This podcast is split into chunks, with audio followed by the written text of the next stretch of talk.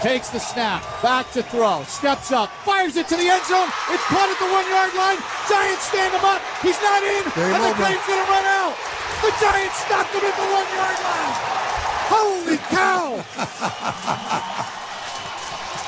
Christian Kirk made the catch at the one, and then the Giants rallied to the ball, and the ball game is over. Počúvate americký futbal s Vladom Kurekom.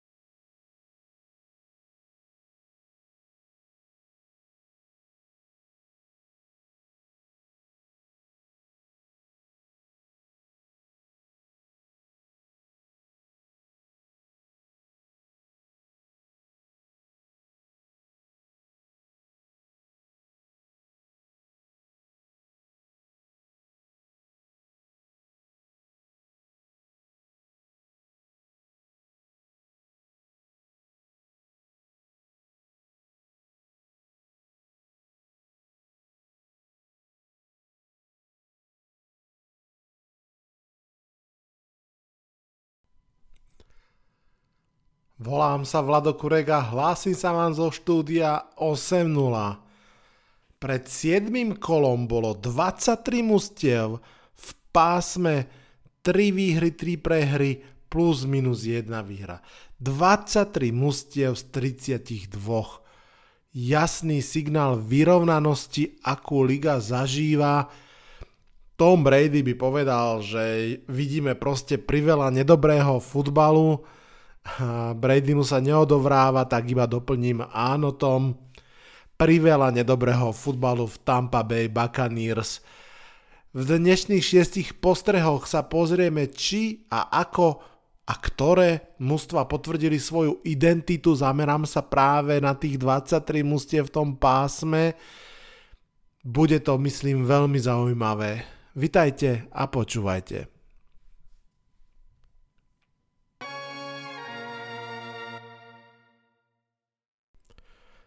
Na úvod len rýchlo pripomeniem obsah dnešného podcastu. Najskôr si prejdem pár vetami každý jeden zápas od štvrtku do pondelka, potom si dáme 6 postrehov. Tie tentokrát nebudú o jednotlivých zápasoch, ale budú sa venovať práve tej veľkej strednej skupine, ktorú som spomínal pred pár sekundami. Skúsil som mu rozstrediť do takých jednotlivých kategórií. No a na záver pochopiteľne dostane slovo Maťo a jeho rubrika Čo sa v škole naučíš v NFL, ako keby si našiel v NCAA sa tiež diali veľmi, veľmi zaujímavé veci a predstaví jednu z najslávnejších, možno najslávnejšiu univerzitu vôbec, Alabamu Crimson Tide. Pomedzi to všetko ešte zmestím pár ďalších informácií, príde aj na pár otázok z Instagramu Americký futbal s Vladom Kurekom, ale teraz už poďme na jednotlivé zápasy. New Orleans Saints proti Arizona Cardinals 34-42 dopadol tento zápas. Konečne zábavný štvrtok po tých dvoch veľmi, veľmi slabúčkých. Tento kontroverzný primetime termín dostal zápas, v ktorom padlo veľa bodov. Vrátil sa 6 týždňov chýbajúci DeAndre Hopkins, jeden z najlepších receiverov ligy a hoci teda stál veľmi dlho, okamžite dostal riadnu porciu v rámci gameplánu. Myslím, že na neho išlo okolo 14 lopt, z ktorých chytil 10 pre 103 yardov. Kyle Mary ho potreboval ako sol. Mm, ako som už vravel, vyhrali Cardinals v tesnom súboji dvoch mustiev, o ktorých ešte budem o chvíľku hovoriť. Poďme do nedele. Miami Dolphins, Pittsburgh Steelers 16-10, to bol Sunday Night Football. Steelers takmer vyhrali, tak ako takmer chytili 4 interceptiony uh, Tuovi, lenže ani jednu z nich nechytili a ani nevyhrali. Pre Miami veľmi, veľmi dôležitá výhra pri návrate tu Tangvalov na ihrisko. Tak ako sme s Lubom predpovedali, bol to tvrdý boj, tak ako som predpovedal ja. Vyhrali Miami, ale bolo to veľmi tesné a naozaj, ak by tá obrana trošinku podržala tie lopty, ktoré jej naozaj tu a hádzal priamo do rúk, tak to mohlo byť úplne iné. Kansas City Chiefs 44, San Francisco 49ers 23, San Francisco vstúpilo na ihrisko s novou posilou s Christianom McCaffreym a vlastne vstúpilo aj do zápasu výborne s interception Mahomesa, potom už ale stále viac a viac boli to hlavnou silou Kansas City Chiefs, aj možno s tak menej očakávanými hrdinami. McCall Hardman sa pripomenul a to, že výrazne troma touchdownami, všetky navlas rovnaké, taký jemný tousa lopty, jet, jet sweep, a zabehnutie do touchdownu. Juju Smith-Schuster tiež uh, chytil touchdown. Niners bojovali, ale po tej brutálnej interception Garapola v redzone tie misky už boli jasne prevážené. Seattle Seahawks, Los Angeles Chargers 37-23. Gino Smith začal ten zápas hodením interception ale otriasol sa z toho, navyše z toho piku super nič nevyťažil a keď následne hodil pik aj Justin Herbert, tak uh, Seattle to okamžite skasíroval. Walker uh, sa odmenil behovým touchdownom, v tej chvíli už to myslím bolo 14-0 a začalo sa blízkať Sietlu na lepšie časy. Ja som v tej poslednej predpovedi na nedelu hovoril, že to, že Seattle je v tom zápase vyrovnaný, je vlastne samo o sebe veľmi, veľmi zvláštne, ale tento zápas to jednoznačne ukázal.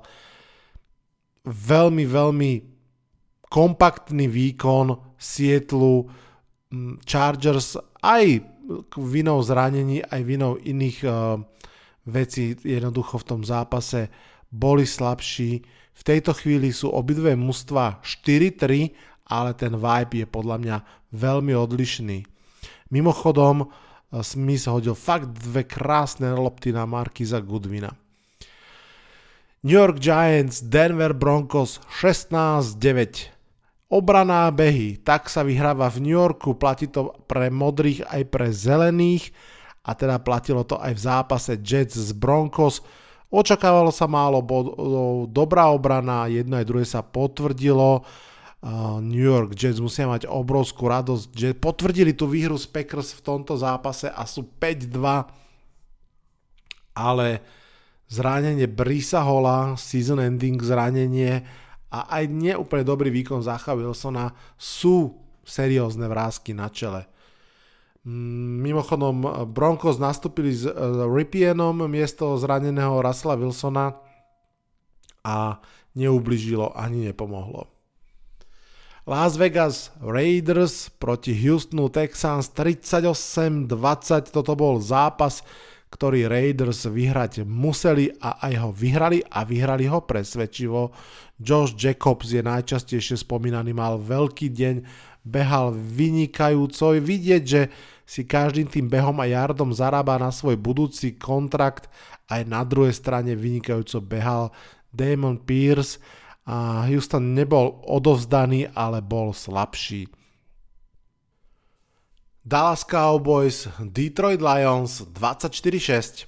Dak Prescott si špecificky vybral vraj Detroit Lions ako čas a priestor pre svoj návrat a vybral si dobre. Zo začiatku totiž to hral trošku škrípavo, Postupne to bolo stále lepšie, ako tá hrdza z neho opadávala. Lions obrana možno trošku lepšia, útok stále slabúčky. Je pravda, že stále bez Swifta a Sand Brown vlastne sa vrátil síce na, v zápase na ihrisko, ale myslím, že hneď po preštvrtne zase odišiel. A Lions prehrávajú ako minulý rok, ale je to už ťaživejšie. Tennessee Titans, Indianapolis Colts 19-10, tu má môj gut feeling oklamal, um, zápas vyzerá byť uh, číselne tesný, ale myslím si, že bol viac menej jasný. Dôležitý divízny duel vyhralo Tennessee, Ich obrana sa blísla troma turnovermi a Bud Dupree, ktorý sa vrátil po, po prestávke zavinené zranením, sa v tom zápase prezentoval šiestimi quarterback hitmi a sekom a naozaj bol veľkým disruptorom. Navyše oddychnutý Derrick Henry si prešiel, prišiel pre ďalších 100 yardov a mal tam jednu veľmi peknú akciu. Skoro som ju dal ako hlavnú akciu tohto kola na začiatok podcastu. Ak ste to nevideli, pozrite si to. Jeden z ofenzívnych linemenov v takej tej tlačinci, keď už to vyzeralo, že bol zastavený, no, tak pozdvihol Derika Henryho ako Leonardo DiCaprio, Kate Winslet na Titaniku a tak ho ešte potiahol trošku dopredu Mimochodom z toho zápasu je veľmi pekné emotívne video, ako sa práve ten lineman, myslím, že Brad Jones zvítal po zápase s trénerom Vreblom a pekne, dojímavé. Každopádne Tennessee Titans, ktorí boli 0-2, sú 4-2 a kormidlujú smerom do pokojnejších vôd. Carolina Panthers, Tampa Bay Buccaneers 21-3 Nemýlim sa, 21-3. V predpovedi na nedelu som hovoril, že Panthers budú trampolínov alebo gilotinov pre iné mužstva, no pre Tampu tou trampolínov rozhodne neboli. Uvidíme, čo sa udeje po tejto prehre. Tréner hovoril, že je to darkest day, tréner Tampy pochopiteľne. Carolina si užila veľký deň, postavený na obrane, Brian Burns hral vynikajúco. Washington Commanders, Green Bay Packers 23-21. Ja som videl začiatok zápasu, keď som mm, mal na jednom screene Giants, na druhom Red Zone. Videl som, že Green Bay išli do vedenia najprv 10-0, potom, teda pardon, 7-0, potom myslím 14-10, ale a v tej chvíli som si myslel, že OK, to už nejak dajú, nedali Washington zavelil, veď sú to Commanders k obratu a napriek eh, aj viacerým chybám, nepremenenému field goalu, pantu, uh, 3 minúty pred koncom, kedy vlastne odozdali loptu Rodgersovi a dali mu možnosť, aby otočil ten zápas. Napriek tomu všetkému Washington vyhral uh, s Henikim ako quarterbackom, ktorý si pripísal prvý štart v sezóne a prvú pre- výhru Packers tretiu prehru po sebe. New York Giants, Jacksonville Jaguars 23-17. Giants po tomto zápase separuje od Jaguars štvorica výhier, ale na ihrisku to nebolo veľmi vidieť, tie mužstva sú si veľmi podobné. Dokonca aj odštartovali zápas s veľmi dobrým, veľmi podobným úvodným driveom pre touchdown, Jaguars dokonca s two-point conversion. Obe mužstva sa opierajú o behy, ale zase raz sa ukázalo, že mužstvo, ktoré je ochlb disciplinovanejšie, sústredenejšie a naozaj má výnimočných trénerov, sa vie predrať cez tieto bitky a tak ako toľkokrát aj teraz uh, Giants v 4. štvrtine otočili zápas a nakoniec veľmi urputne, a to je to, čo ste počuli na začiatku podcastu, vlastne menej ako yard od endzóny zastavili poslednú prihrávku aj s receiverom, ktorý ho chytil a vybojovali šiestu výhru. 6-1. Wow. Cincinnati Bengals, Atlanta Falcons 35-17. Bengals explozívny útok sa prihlásil aj v tomto zápase a potom už nebolo veľmi čo riešiť. Atlanta síce dotiahla sa v polovici zápasu tak nejak nadostrel, ale možno viac opticky ako naozaj. Bengals dali zo so 4 driveov 4 touchdowny a tomu tempu ťažko odolať. Ak vlastníte Drakea Londona alebo Kyla Pizza vo fantasy ako ja, tak uh, cítim vašu bolesť. Baltimore Ravens, Cleveland Browns 23-20. Myslím, že toto je zápas, ktorý naozaj je zrkadlom, ktoré odráža dva opačné obrazy. Ravens konečne si neprehrali záver zápasu, lebo si ho zase raz Browns prehrali, keď to vyzeralo, že už môžu vyhrať. Toto boli dve mužstva, ktoré hrajú pomerne dobre, ale nevedia to dotiahnuť do konca. No a v tomto dueli nakoniec stál na tej výťaznej strane Lamar Jackson, ktorý mal iba o jednu pasovú prihrávku viac, ako má číslo na drese. Určite viacerí viete, že to číslo je jednociferné. No a Monday Night Football na záver. Chicago Bears, New England Patriots 33-14. No, to som, som sa asi pomýlil. 30, fakt. Chicago Bears vyhralo 33-14. Wow. Medvede hrali vlastne tú hru, ktorú hrávajú Patriots. Obrana, získané lopty, behy, obrana, získané lopty, behy a stačilo to. Patriots si zobrali od Dallasu quarterback kontroverziu. V tomto zápase sa Mac Jones po zranení prvýkrát vrátil na ihrisko a po dvoch alebo troch drivoch bol posadený na lavičku v prospech Zapeho, ktorý dal dva pekné touchdowny a vyzeralo to všeliako, lenže potom začal hrať aj on veľmi, veľmi biedne. Mimochodom, v tomto zápase sa očakávalo, že Bill Belichick prekoná rekord a stane sa trénerom s najviac výhrami vš- všetkých čias. Jednoducho Chicago odmietlo pogratulovať. Počúvate 5. sezónu podcastu Americký futbal s Vladom Kurekom. Poďme na dnešné piky a bude to vlastne od 1 po 6, respektíve po 5. A také tie jednotlivé sféry, ako vidím tie mužstva, o ktorých sa e, bavíme, to znamená, ktoré mali 3-4 výhry e, pred týmto zápasom a lepšie. A tými vlastne rovno poďme aj začať. To bude najväčšia nuda. Pick 1, mužstva, ktoré potvrdili výhry. Cowboys vyhrali nad Lions, Chiefs vyhrali nad 49ers, Giants vyhrali nad uh, Jaguars a Jets takisto vyhrali, ako sme už pred chvíľkou spomínali, uh, nad Broncos, že Cowboys 5-2, Chiefs 5-2, Giants 6-1, Jets 5-2. Toto sú mústva, ktoré sa naučili v tejto sezóne vyhrávať a potvrdzujú to. Naozaj stojí za to spomenúť, že pri Cowboys som spomínal návrat Derika Henryho, pardon, Daka Prescotta, to je zaujímavé, keby mali aj Derika Henryho, trochu veľa uh, running backov. Návrat Daka Prescotta, uh, stále kvalitná obrana. Pri Chiefs, tí sú bez Tyrika Hilla, jasne, že inou ofenzívou, ale stále veľmi, veľmi dobrou. Podľa mňa je veľmi, veľmi pozerateľnou. Navyše, pripomeňme si, že takto pred rokom Chiefs sa pomerne dosť trápili, oni mali veľmi pomalý vstup do sezóny a aj práve tú takú tú druhú štvrtinu sezóny naozaj prehrávali zápasy, ktoré sa nečakali, nehrali dobre, hlavne v ofenzíve, skôr obrana ich držala, teraz tá ofenzíva naozaj krásne kliká, Mahomes občas hodí bombu, občas hodí takú tú svoju no look alebo ten bočný bočný hod, ale medzi tým je ešte kopa takej tej normálnej quarterback roboty, ktorú robí super.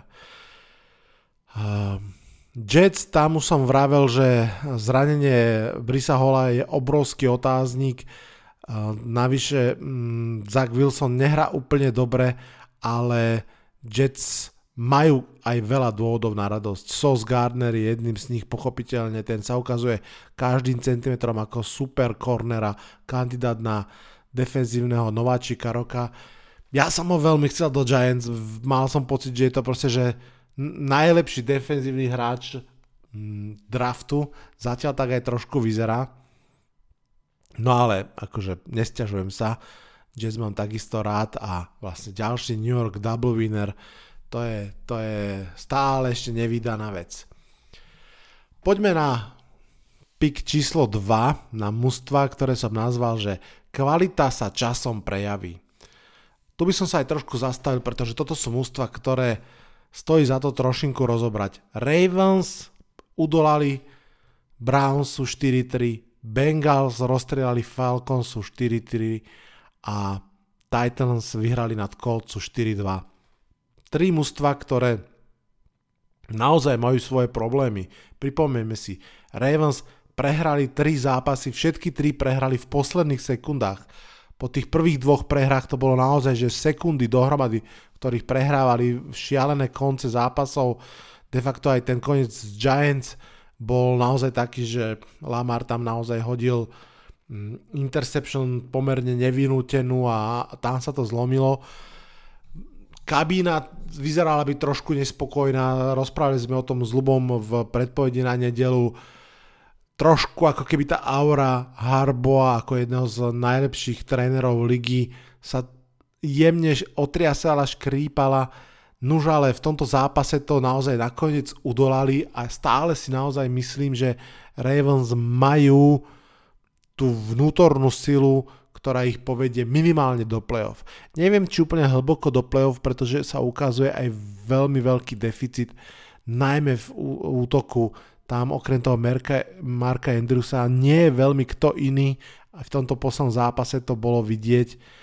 Navyše, keď som pred chvíľkou hovoril o, o tréneroch, tak v Clevelande Browns Kevin Stefanský zažíva ťažkú sezónu. To je na pripomienku toho, aké, aká je tá NFL naozaj mm, premenlivá a ako vám nič neodpustí. Kevin Stefanský bol pred dvoma rokmi, pred troma, teraz nechcem vymýšľať, uh, tréner roka. A teraz už je to také, že sa začína šomrať, že či náhodou má ešte zostať trénerom. Bengals hrali proti veľmi dobre trénovaným Falcons, ale jednoducho ukázali o mnoho väčšiu kvalitu.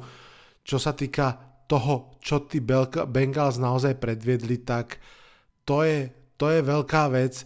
Predstavte si, že ja som, ja som vravel, že z prvých troch, alebo z, vlastne z prvých štyroch driveov Cincinnati boli 4 touchdowny, len preto porovnanie Burov v prvom polčase nahádzal 344 yardov v prvom polčase. To je 344 yardov je výkon, ktorý keď dá quarterback v celom zápase, tak to je že vynikajúci až elitný výkon. Keď to dáte v polčase, tak, tak tam dochádzajú slova. Naozaj tá explozivita toho útoku a ten, tá, tá sila tých receiverov, kde vlastne Bo, Tyler Boyd je tretí receiver ale v mnohých ústvách by bol minimálne dvojkou. Ukazuje sa, že tá, tá sila je tam veľká. Práve si myslím, že zároveň aj slabinou Bengals bude to, že mm, je to vyslovene postavené čisto na tom talente Joa Burova, jeho receiverov, ale aj obrany. Tam práve, ak doteraz som ospieval aj o chvíľku budem trénerov, tak tu na stále nevidím dôvod. Naopak ho vidím v Tennessee. Titans začínali 0-2, veľmi ďaleko od začiatku, ktorý si určite predstavovali. Navyše prvý zápas prehrali v posledných sekundách netrafením field goalu. Odtedy 4 víťazstva, opäť x krát to hovoríme klobúk dole smerom ku uh, a samozrejme k Mikeovi Vreblovi ako hlavnému trénerovi. Tennessee sa ukazuje, že má tú skutočnú nezlomnosť, že má naozaj sebe tú, tú silu, aj keď v tom, aj keď v tej ofenzíve by strašne potrebovali toho receivera. Obrovská škoda, že, že sa strať, uh, vzdali toho AJ Browna a ešte, že ho poslali do Eagles. To je obrovská škoda. Prepačte, trošku divízne rivality. Ale naozaj uh, Ravens, Bengals a Titans sú mužstva, všetky vidíte, že sú z AFC, ktoré si prešli nedobrými vecami, ale jednoducho ich prežili a v tejto chvíli vyzerajú byť na dobrej ceste. Pik číslo 3. Tretí postreh som si nazval Hlavy hore na vzdory osudu. Tu som si zaradil pôvodne tri mužstva Seahawks, Dolphins a Patriots ale Patriot som odtiaľ eh, vyhodil a zaradil som tam ústo, ktoré tam podľa mňa patrí viacej. Dostanem sa k nemu, ale začneme. Seahawks sú 4-3, tak ako mústva, ktoré som pred chvíľkou spomínal, napriek tomu ich dávam naozaj o, o, o jeden level nižšie. Už som to hovoril, krásny dramatický duel odohrali, odskočili na 17 bodov, a potom, keď, keď sa to stiahlo, zase boli schopní odskočiť znova. Kenneth Walker hra fantasticky, vynikajúco behá. Gino Smith naozaj hrá veľmi dobre. Ak toto je jeho reálny level, a kľudne môže byť, naozaj kľudne môže byť, tak uh, si myslím, že má absolútne miesto v lige ako starter. A teraz neriešim, že či v Seahawks alebo niekde, pretože do toho vstupuje strašne veľa vecí, ekonomika klubu, draft picky a tak ďalej, že proste Seattle bude mať dva draft picky, možno, že jeden z nich je pomerne vysoký. To všetko hrá svoju úlohu, ale Gino Smith sám o sebe naozaj ukazuje, že, že ak toto je naozaj on, tak to miesto v lige rozhodne má. Miami Dolphins uh, už som vravel, veľmi tesná výhra, 16-10, nebola to dominancia, bola to skôr aj malá efektivita v red zone, pretože to, ako Dolphins do toho zápasu vbehli, tak to vyzeralo, že to bude 21. Proste, že naozaj v tom strede pola hrali dobre, hrali rýchlo, super im pomohol aj zlým pantom a to dokonca myslím, že interception Piketa, lenže proste aj ten druhý, aj ten tretí drive skončil iba field goalmi potom sa Steelers chytili, dotiahli, ale mm, treba zase brať aj ten fakt, že, že Tua sa vrátil do zápasov po, po niekoľkých týždňoch a že to mužstvo s ním naozaj bude lepšie, si myslím, minimálne mentálne. A mám pocit, že práve to je dôležité, pretože Miami je taký ten príbeh, ktorého sa podľa mňa veľa tých stredných mústiev právo môže obávať. Je to príbeh, ktorý si napríklad Carolina Panthers zažila pred rokom. Boli 3-0, potom boli 3-3 a to sú, to sú také dve vlny, keď ste 3-0 a máte pocit, že vám patrí svet, potom prehráte 3 zápasy po sebe, vlastne sa to celé vyneguje a idete do toho kľúčového 7. zápasu a keď sa z 3-0 stane 3-4, tak naozaj to už je obrovská ťarcha a práve preto si myslím, že hlavy hore navzdory osudu patria sem Miami Dolphins, že si vybojovali tú tesnú výhru. Nemyslím si, nevyzerajú v tejto chvíli ako kontender na hlboké playoff, ale vyzerajú ako mužstvo, ktoré bude schopné bojovať a byť eh, v priebehu sezóny lepšie a nebezpečnejšie pre svojich súperov. No a koho som sem dal miesto Patriots?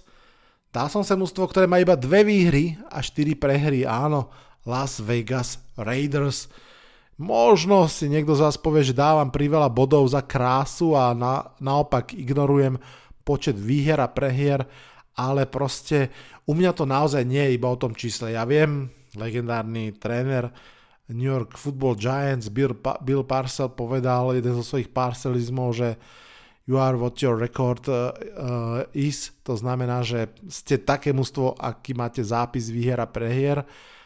Uh, ale proste myslím si, že je za tým o mnoho viac.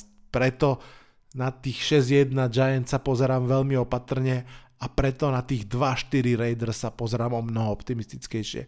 Pretože vidím za tými číslami ešte ďalšie veci. V prípade Raiders vidím naozaj potentný, explozívny útok. Derek Carr je úplne OK quarterback.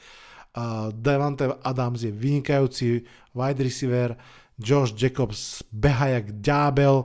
Naozaj si myslím, že Raiders sem patria a mali veľmi skorý baj, možno neviem, či im prišiel v ideálnom okamihu, prišiel im zastavu 1-4, možno aj áno, že sa tak skoncentrovali z toho bajviku, neprišli hrdzaví, prišli naozaj nabudení, čo ide ako kredit e, smerom k trénerom, pretože to je vždy úloha trénerov, tú dvojtýždňovú prestávku vyriešiť tak, aby to mužstvo nevypadlo z toho tempa dávajme si pozor na Raiders, myslím si, že aj v divízii, aj v konferencii ešte čo to môžu povedať.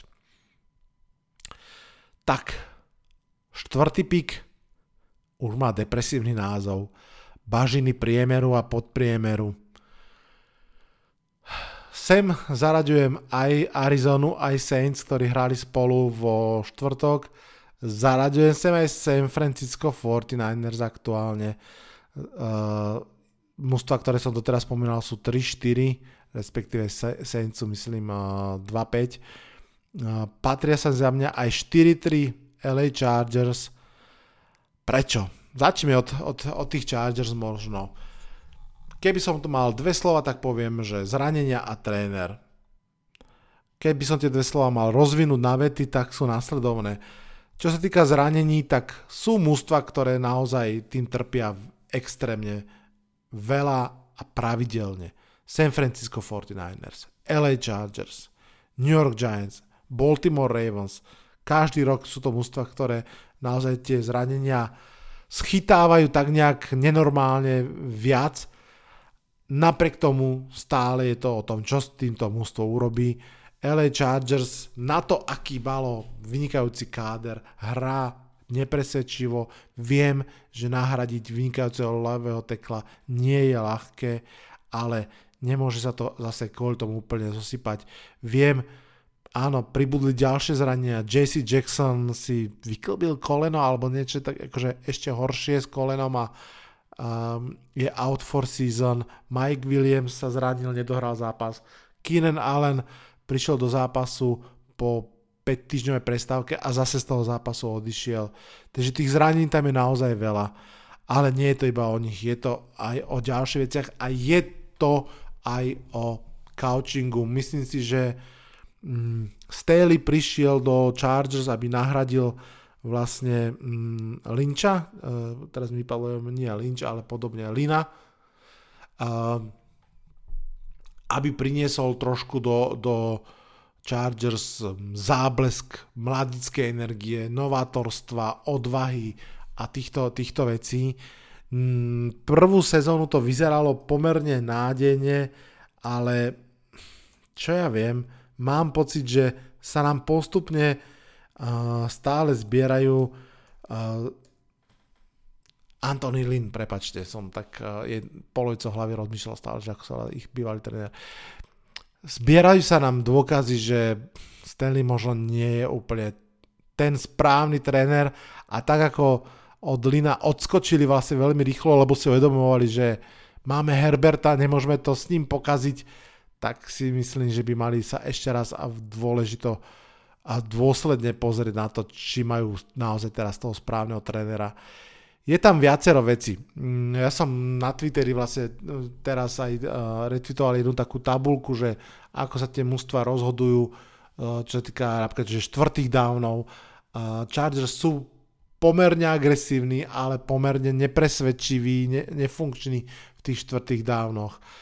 Chargers, a teda to rovno idem za head coachom, sa zvláštne stavajú k tým zraneniam. Nesom si istý, že či naozaj mali Kina Alena hnať do toho zápasu. On sám sa ešte vyjadril, že by radšej nehral. Poslali ho tam, obnovil si zranenie. Pripomeňme si Justina Herberta, ako s tými rebrami dochramanými ho vrátili na ihrisko. Mm, zbiera sa tam toho viacero takého zvláštneho a mne zostáva z Chargers veľká pachuť, ak to tak mám povedať. Čo sa týka New Orleans Saints, tam si myslím, že jednoducho odchod Shona Paytona sa musel ukázať. Nemajú tam trenera tohto rangu, Dennis Allen to nie je a Saints sú slabší ako si podľa mňa sami sebe uh, alebo sami o sebe mysleli. Arizona Cardinals videli ste možno tam tú takú hádku medzi Kalerom Merim a, a head coachom Cliffom Kingsburym Mm, proste čudné, čudné, čudné, neviem čo k tomu viacej povedať. No a San Francisco 49ers to je pre mňa veľmi zaujímavé sledovať.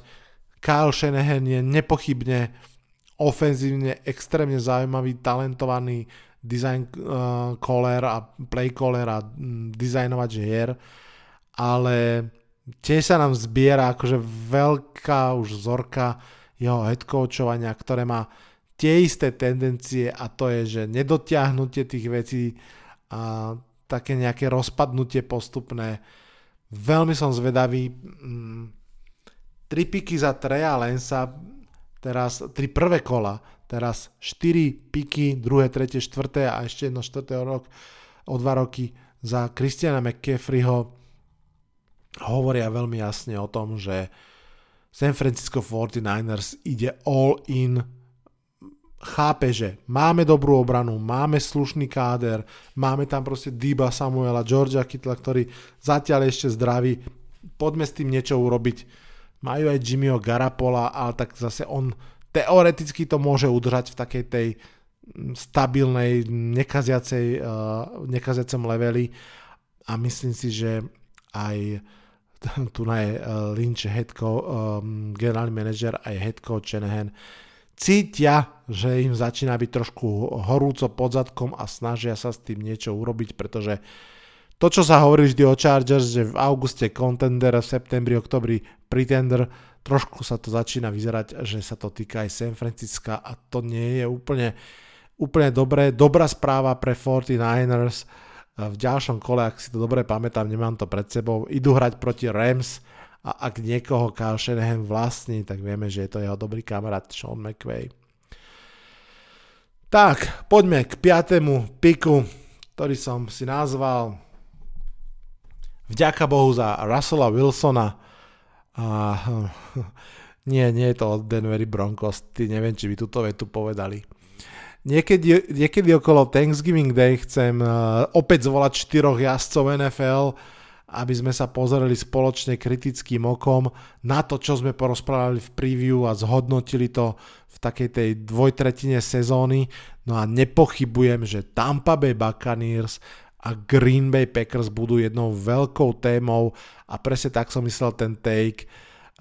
Tom Brady sa vrátil z dvojtyžňového športového dôchodku v lete, Aaron Rodgers si v lete vydúpal nový kontrakt na 4 roky a 50 miliónov na jeden rok a ich ofenzívy extrémne škrípu, škrípu tak veľmi, že to počujem sem do Petržalky a keby nebolo obskúrneho výbuchu Russella Wilsona, tak si myslím, že Aaron Rodgers a Tom Brady by boli ešte viac na, na pretrase každej jednej talk show od večera do rána. Obidve mužstva navyše v tej nedobrej situácii, akej sú dostali ako darček od schedule makerov, že tu máte Washington a Carolinu, obidve nastúpia way s náhradným quarterbackom, tak urobte si výhru.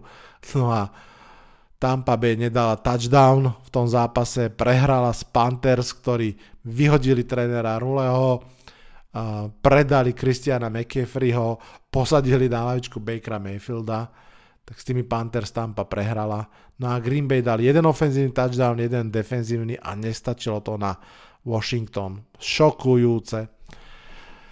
K tej Tampe, ináč uh, viacero vecí tu nám napadá, ale ešte k tej Tampe.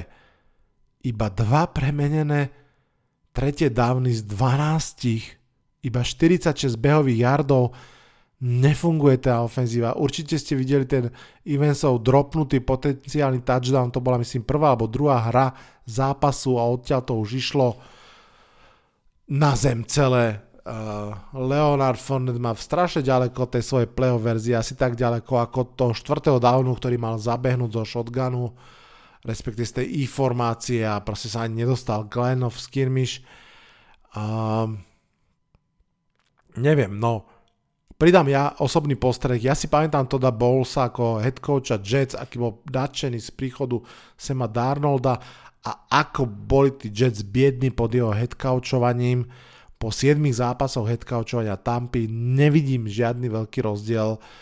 Mám veľké obavy o to, či naozaj toto je jeho budúcnosť, pretože on patrí k výborným defenzívnym koordinátorom, ale nie som si istý, či aj k dobrým headcoachom. Čo povedať Packers, opäť behali málo, iba 12 behov v zápase, čo samo o sebe ešte nemusí veľa znamenať, pretože Washington má naozaj dobrú behovú obranu, o tom sme sa bavili, lenže ani tá Rodgersová pásová hra nefunguje. Z tých 35 nahrávok, ako som si našiel na NFL.com, 0 konvertovaných tretích downov. A to je ako keby tá spoločná vec medzi obidvoma mústvami.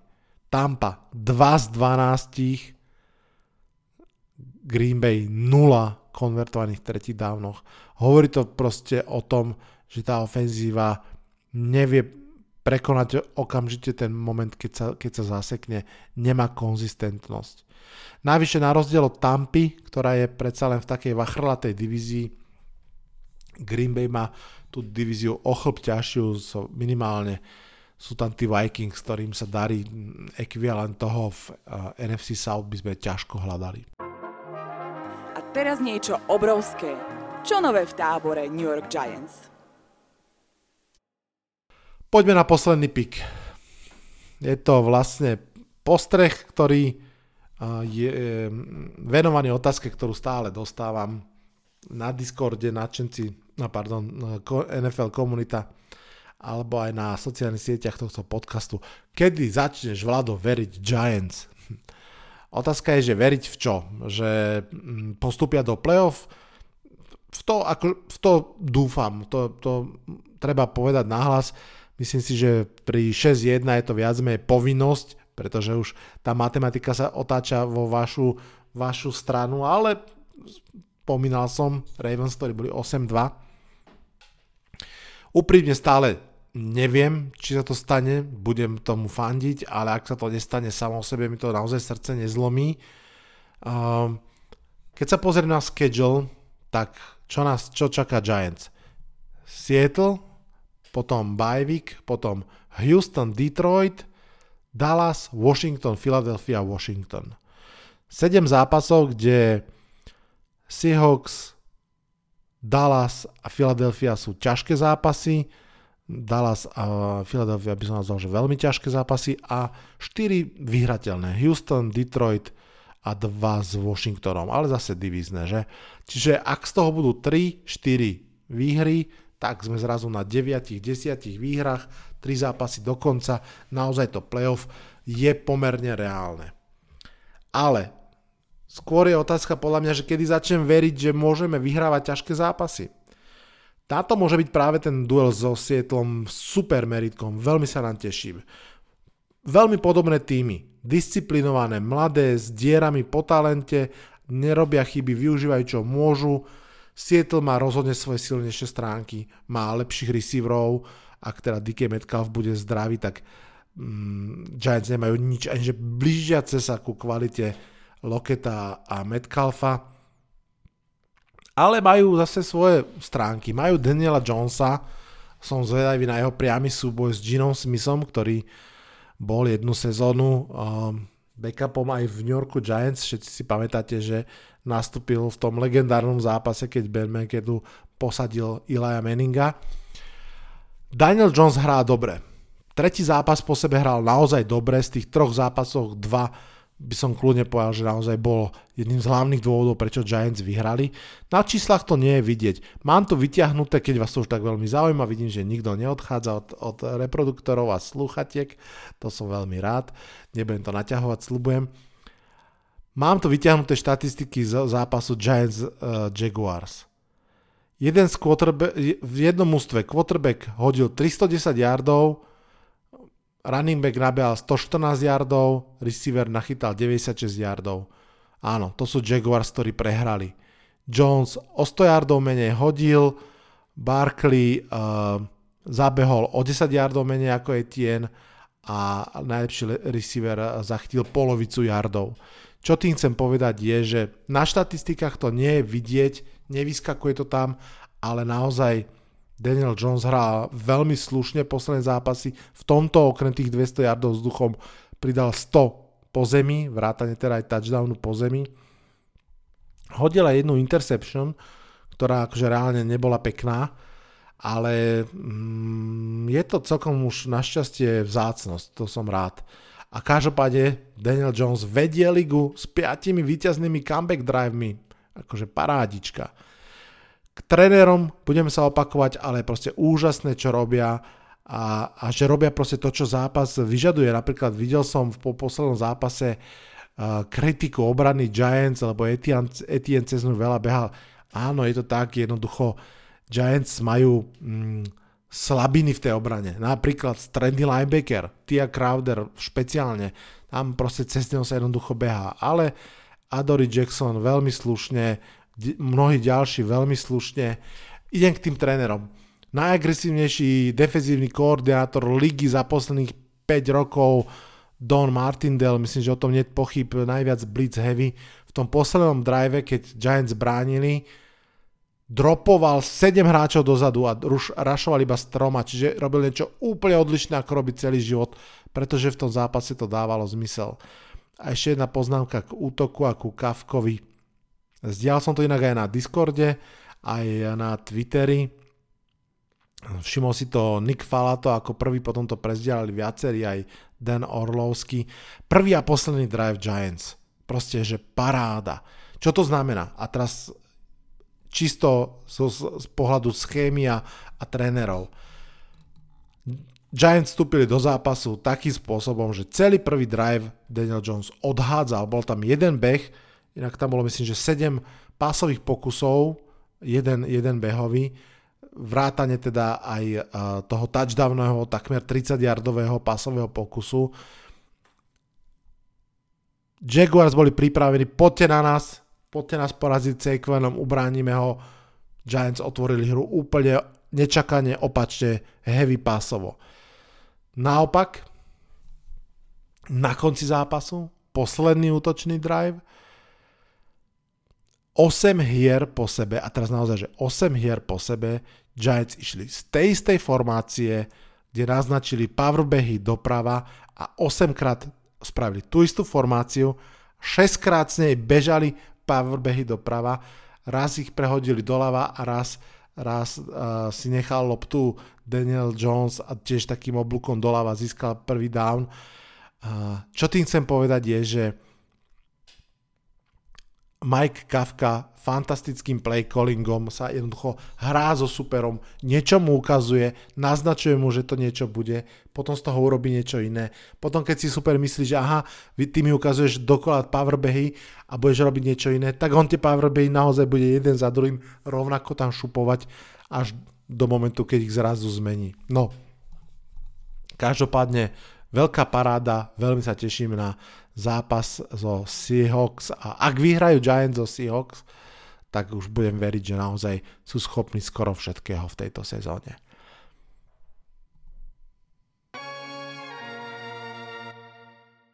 Poďme ešte také tie pozbierané poznámky na konci, ktoré som si všimol. Jan Rappaport eh, práve teraz v čase podcastu vyhodil tweet, že Raiders tradeli defenzívneho tekla Jonathana Hankinsa do Dallasu Cowboys. Zatiaľ ešte nespresnený draft pick, asi to bude nejaké 6. 7. kolo max. Jonathan Hankins hral za Giants, pred troma rokmi hral vynikajúco, trošku ako keby tá jeho sláva zdá sa, že išla už dole, zase pri defenzívnych tekloch sa to stáva, každopádne zaujímavý posun v rámci našej divízie. Už som to možno spomínal, možno nie, Jets za zraného Brisa Hola získali Robinsona z Jaguars práve za 6. kolo, to si myslím, že je veľmi mm, dobrý posun pre, pre New York Jets, ktorí proste potrebujú tie behy, aby im fungovali, aby odľahčili Zaka Wilsona. Chcem vás upriamiť, ak sa strašne nudíte, na podcast, ktorý sa volá The Season, robil Peter Schrager. Ja som vás pred rokom upozoroval na iný jeho podcast, ktorý už nefunguje, ten robil s, Šo, e, s Seanom McVayom, teraz robí sám, je to podobný princíp, volá si zaujímavých hostí kolo či kolo a rozoberá s ním tak trošku akože dopodrobná nejaké konkrétne mužstvo alebo konkrétny zápas. The Season sa to volá, The Season s Petrom Schregrom. No a ešte tu mám na záver otázky, na, ktoré ste mi položili cez Instagram americký futbal s Vladom Kurekom tak sa poďme rýchlo na ne pozrieť. Pašty, pozdravujem ťa, ahoj. Pýta sa, že či toto je koniec Mattyho Ice v NFL. Je to dosť možné. Je to dosť možné. Prichádza to tak trošku nečakane.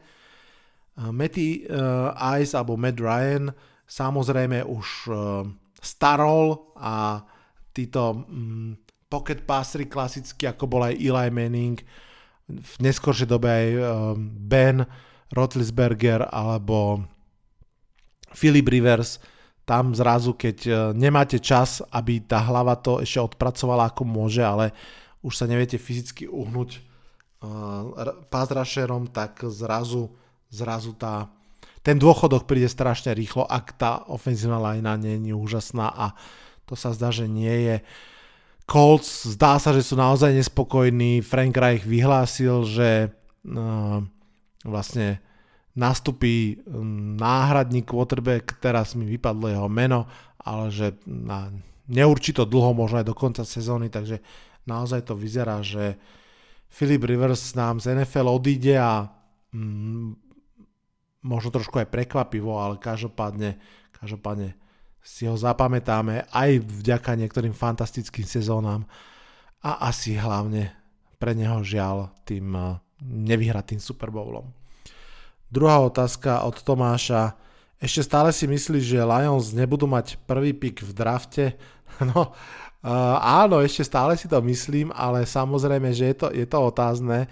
Ja som sa mm, pozeral, že ako vyzerá v tejto chvíli to poradie na drafte. Mimochodom, prvé kolo tohto draftu najbližšieho bude mať iba 31 pikov, nie 32 pripomienka, tiež mi to vypadlo, že Miami Dolphins nebudú mať svoj originálny pick, pretože ho stratili ako penáltu. No ale poďme k otázke od Tomáša. V tejto chvíli sú Detroit Lions ako prvý pick, na druhom mieste sú Houston Texans, na treťom Carolina Panthers, na štvrtom Philadelphia Eagles vďaka New Orleans Saints.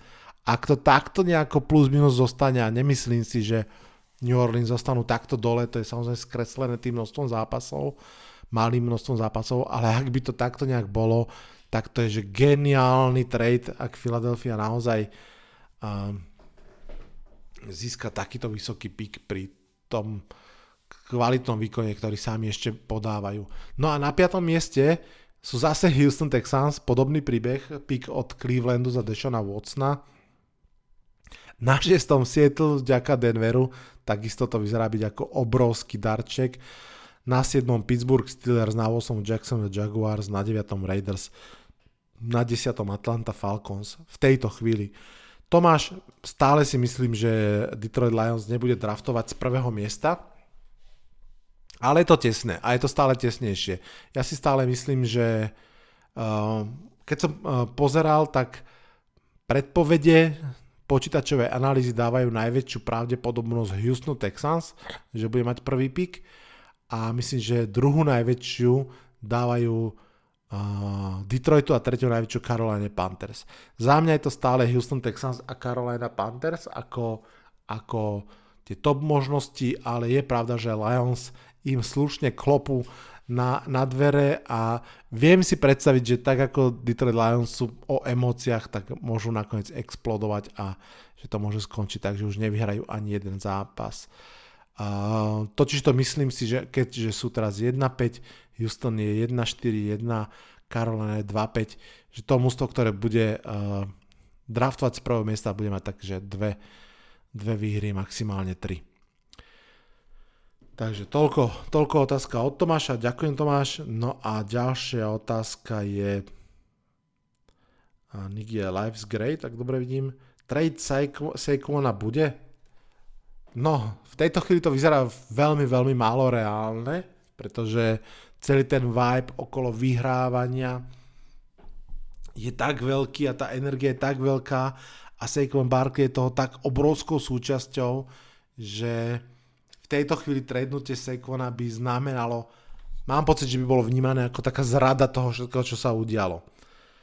Čo mne osobne je ľúto, lebo ja osobne stále si myslím, že by to teoreticky dávalo zmysel, záleží samozrejme od ceny. Ja som pred sezónou s čistým srdcom hovoril, že čokoľvek, čo je na úrovni alebo lepšie ako kom, um, compensatory pick by som bral byť generálnym manažerom Giants, to znamená um, tretie kolo a vyššie v tejto chvíli, vzhľadom aj na ten trade, ktorý urobili s Christianom McCaffreym, ktorý teda rozhodne nemá takú sezónu ako Saquon Barkley, možno má trošku lepšiu minulosť, ale aj zranenejšiu minulosť, nastavil to zrkadlo a tú laťku toho tradu podľa mňa ešte vyššie. To znamená, že v tejto chvíli reálne, ak by Giants uh, mali rozmýšľať nad tým tradeom, tak by asi chceli, ak uh, Panthers dostali druhé, tretie, štvrté a štvrté, tak myslím si, že minimálne toto isté by Giants chceli. A stále si myslím, že by to mohlo dávať zmysel. Takýto, takýto balík pikov je proste obrovská potenciálna hodnota, ale zase na druhú stranu um, zdravý Saquon Barkley takisto je um, veľmi, veľmi veľká hodnota. Veľmi som zvedavý. Neviem si osobne predstaviť dať Saquon Barkleymu veľký kontrakt. To znamená, že podľa mňa to príde k tomu, že ako teraz netrednú, tak, eh, tak eh, ho tegnú a a možno ešte raz tegnú a potom odíde a budú dúfať nejaký compensatory pick. To je, to je asi taký, taký scenár, ktorý v tejto chvíli vidím, alebo veľmi krátky kontrakt na dva roky za mm, väčší balík peňazí, ale asi to skôr v prípade, ak by prišiel nováčik quarterback. Tak, uh, myslím si, že to sú všetky otázky a ja teraz odoznám slovo Maťovi a jeho pohľadu na NCAA. Čo sa v škole naučíš, v NFL ako keby si našiel. Ahojte, moje meno je Maťo Lancík a dnes sa pozrieme na 8. týždeň v college futbale. Keď e, minulý týždeň bol o emóciách, tak tento week bol najmä o bojoch nasadených tímov a diali sa nám zaujímavé veci, ktoré vyústili do zaujímavých výsledkov. Tak poďme na to. Po 8 týždni nám zostalo 6 neporazených tímov. Georgia Bulldogs, Ohio State Buckeyes, Tennessee Volunteers, Michigan Wolverines, Clemson Tigers a TCU Horn Frogs Univerzita.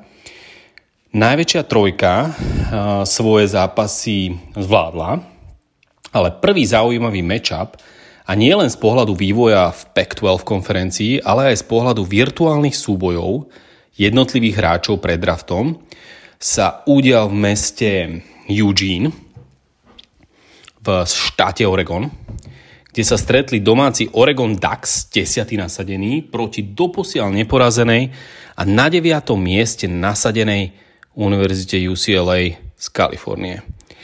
Um, očakával sa tesný zápas a dopadlo to presvedčivou výhrou Oregonu Ducks 45-30. Na túto univerzitu mimochodom chodili quarterbacki Marcus Mariota alebo Chargers LA Justin Herbert. V tomto zápase sa najmä darilo domácemu quarterbackovi Bo Nixovi, ktorý je eligible na tohtoročný draft a nahádzal 283 yardov pre 5 touchdownov a potreboval na to 22 úspešných kompletácií z 28 pokusov. Teda veľmi slušný výkon a Oregon sa teda týmto víťazstvom dostal na čelo Pac-12 konferencie, ale je možné, že ho ešte veľmi bude mrzieť úvodná prehra proti Georgia Bulldogs, ktorá im môže zabrániť dostať sa medzi najlepších štyroch v playoff. Ďalší zaujímavý zápas sa odohral v Clemsone v Južnej Karolíne, kde domáci, piatý nasadený a doteraz neporazený tým Clemson Tigers porazili 27-21 Univerzitu Syracuse Orange zo štátu New York, ktorú absolvovali slávni NFL hráči v minulosti ako Donovan McNabb, quarterback Philadelphia Eagles, ale najmä najslavnejší running back Clevelandu Browns Jim Brown. No a v tomto zápase sa absolútne nedarilo domácej hviezde, quarterbackovi DJ Uyagalelejovi, keď v prvej polovici hodil uh, dve interceptions a stratil fumble, a ktorého tréner nahradil v druhej polovici zápasu nováčikom quarterbackom Kate Klabnikom, uh, ktorý okrem toho, že doviedol tým do víťazného záveru, bol v lete v roku 2021 po strednej škole nominovaný ako rekrut číslo 1 v celých Spojených štátoch. Pre Clemson zahrala vynikajúco aj obrana a už minulý týždeň sme si spomínali KJ Henryho ako zaujímavého edge rushera a ten zahral vynikajúco aj tento zápas, keď zaknihoval 3 tackles a 1 sek. Excelentný zápas sa udial tiež vo Fort Worth v Texase, kde miestny TCU Horned Frogs univerzita ako 8. nasadená na tento týždeň a porazili 17. násadenú Kansas State Wildcats univerzitu 38-28. No a v tomto zápase ma z našeho draftového pohľadu zaujal výkon hostujúceho defenzívneho enda Felix Anudike Uzomaha. Uh, tieto komplikované mená uh, ma fakt raz zabijú. Nič menej.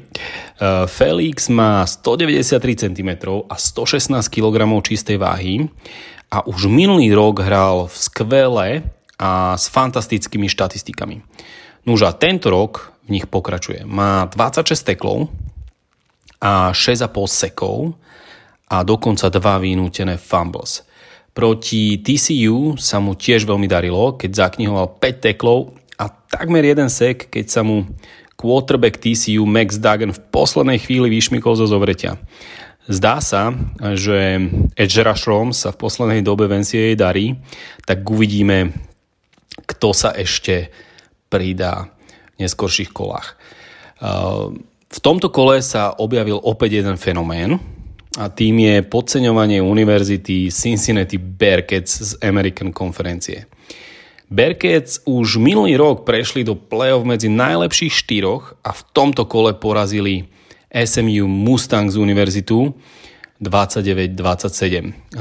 Na Cincinnati chodili niekoľké známe tváre, napríklad slávny tight end Travis Kelsey z Kansas City Chiefs alebo cornerback New Yorku Jets Sauce Gardner, ktorý bol vybratý minulý rok na 4. mieste celkovo.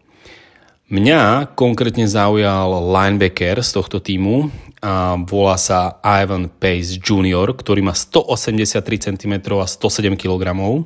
Ivan je inside linebacker, ktorý vytvára množstvo tlaku na súpera.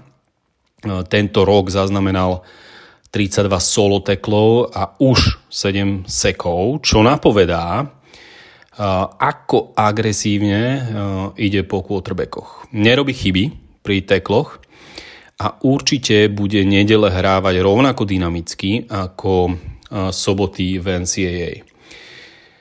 Posledný zaujímavý prospekt je z úplne iného súdka. Mm, nie je to pozícia, ktorá by bola povedzme najagavejšia z ofenzívnych pozícií, ale každý útok sa začína priamo z ofenzívnej liney. Dnes som si pre vás vybral centra John Michael Schmica, z Minnesota Golden Gophers University, čiže uh, z Univerzity Zlatých hrabošov. Uh, John Michael má 193 cm a 145 kg a je to dvorný bloker a vytvárač priestoru pre svojich running backov. Uh, Minnesota síce prehrala s Penn State univerzitou 17-45, inak v tradičnom wideout zápase v Pensylvánii kde je tradíciou, že domáci diváci sú všetci v bielom a tento zápas je považovaný za jeden zo zápasov s najlepšou atmosférou v college futbale. Aj napriek prehre eh, John Michael hral skvele, keď vytváral priestor pre svojho eh, running backa Mohamed Ibrahima a ten nabehal 102 yardov pre jeden touchdown. V tomto ročníku mm, nie je úplne dominantný ofenzívny lineman, to si musíme povedať, ale takto šikovný center sa vždy zíde. To je za mňa všetko z obzretia sa za 8. kolom, ale ešte vám dlžím predstavenie univerzity Alabama Crimson Tide, teda krvavý príliv s Alabamy a tento názov dostali od novinára, ktorý ich tak nazval po upršanom zápase, kde mm, biele dresy mali pokryté červeným blatom. Sídlia v meste Tuscaloosa asi 3 hodiny cesty autom západne od e, Atlanty. E, ich štadión je 8 najväčší v USA a pojme 101 tisíc 821 divákov. Alabama Crimson Tide hrá futbal v nadúpanej SEC konferencii, kde hrá napríklad LSU Tigers, Florida Gators, Ole Miss Rebels, Tennessee Volunteers alebo Georgia Bulldogs. Čiže pekne prekerná konferencia. Alabamská univerzita hrá futbal od roku 1892. Hrajú v klasických, podobne ako Penn State University, minimalistických červeno-bielých dresoch. Program získal až 18 titulov národného šampióna a z toho 6 posledných získala univerzita od roku 2009 pod vedením slávneho a celkom striktného kouča Nika Sabena. Inak e, veľmi dobrého kamaráta Bila Beličika. Mimochodom, Nick Saban zarába takmer 10,5 milióna dolárov na sezónu a je jeden z najlepšie platených head coachov NCAA. Zaujímavosťou je, že alabamskí hráči získali Heismanovú trofej za najlepšieho hráča e, univerzity až v období Nika Sabena ako kouča a to hneď 4 krát. Running backi Mark Ingram 3 v roku 2009 a Derrick Henry v roku 2015, wide receiver Devonta Smith eh, v roku 2020 a quarterback Bryce Young minulý rok 2021. No a keď už sme pri výpočtoch, tak vedzte, že Alabama má najviac hráčov v NFL zo všetkých mužstiev a to už 6. rok po sebe. Tomto ročníku je aktívnych neuveriteľných 58 hráčov. Je to tradičný univerzitný klub s bohatou históriou, ktorý má svojich fanúšikov po celom svete a najmä teda na juhu USA. To je za mňa všetko. Na budúce si predstavíme sympatickú Oregon Ducks univerzitu. E, teším sa a majte fajn týždeň. Čaute. Pre dnes je to všetko. Čaká nás už čoskoro 8. futbalová nedela, kedy si by to bol vlastne záver prvej polovice sezóny. O tom, ako veľmi je Liga opitá, svedčí, že jediným duelom v tom 8. kole, jediným duelom dvoch mustiev s aktívnym skore bude, viete, ktorý duel? Seattle Seahawks, New York Giants. Crazy. Je jasné, že ja s Basom to budeme pozorne sledovať už celý týždeň do nedele a v nedelu o to viac. Samozrejme aj o tomto sa budeme rozprávať v piatok v predpovedi na nedelu. No, z dnešného podcastu sa už odhlasujem. Ak vám bude dlho od stredy by mal byť vonku aj nový Pixix v písomnej podobe na Sme.sk. Čaute, čaute. Toto bol dnešný podcast. Ak sa vám páči, môžete ho podporiť na službe Patreon. Ďakujeme.